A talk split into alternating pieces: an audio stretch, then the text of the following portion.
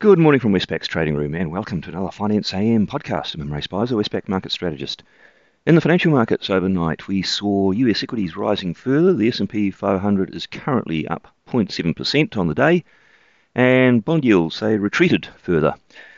The US inflation data was slightly weaker than expected, uh, which supported the Fed's accommodative stance, uh, giving markets a bit of a sigh of relief. The US dollar currency was mixed, with risk sensitive currencies outperforming. Uh, the US dollar index itself is currently unchanged on the day, but the Aussie it rose from 76.70 to 77.46, and the Kiwi rose from 71.30 to 72.00. And the Aussie Kiwi, uh, sideways direction only, ranging between 107.45 and 107.75. In interest rate markets, the US two year Treasury yield round trip from 0.16 to 0.17 and back again, while the 10 year yield initially rose from 1.54 to 1.57, but then after that CPI inflation data fell 7 basis points down to 1.50%.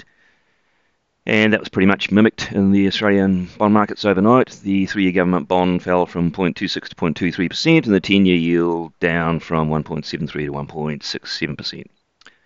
Uh, commodities, not too much going on there, just small moves. Brent crude oil up 0.1%, copper up 0.6%, iron ore up 0.4%, and gold up 0.4%.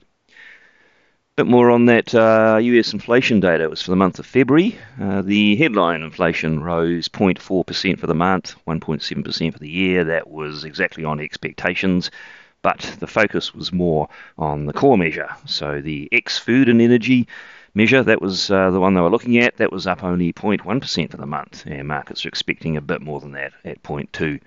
So, and the core measure annual pace is running at 1.3% annual. So, again, there are no signs of inflation running away just yet. Uh, Bank of Canada uh, announced its um, meeting decision. They left policy settings unchanged, as as was widely expected. Uh, they have a cash rate of 0.25% and a bond purchase pace of $4 billion per week, so no changes there. They did cite the improving economy, but they also pointed to labour market weakness and a slack in the economy that would remain into 2023 and therefore a lack of inflationary pressure.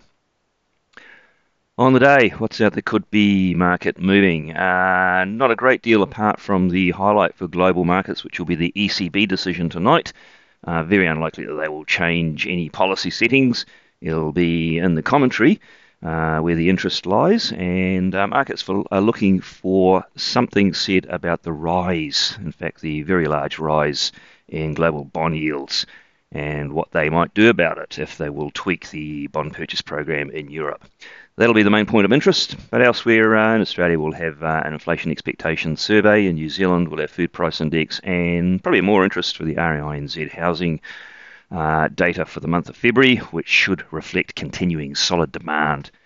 And in the US, uh, second tier data only, initial jobless claims and JOLTS job openings to give us a bit more of a recent read on the labour market there.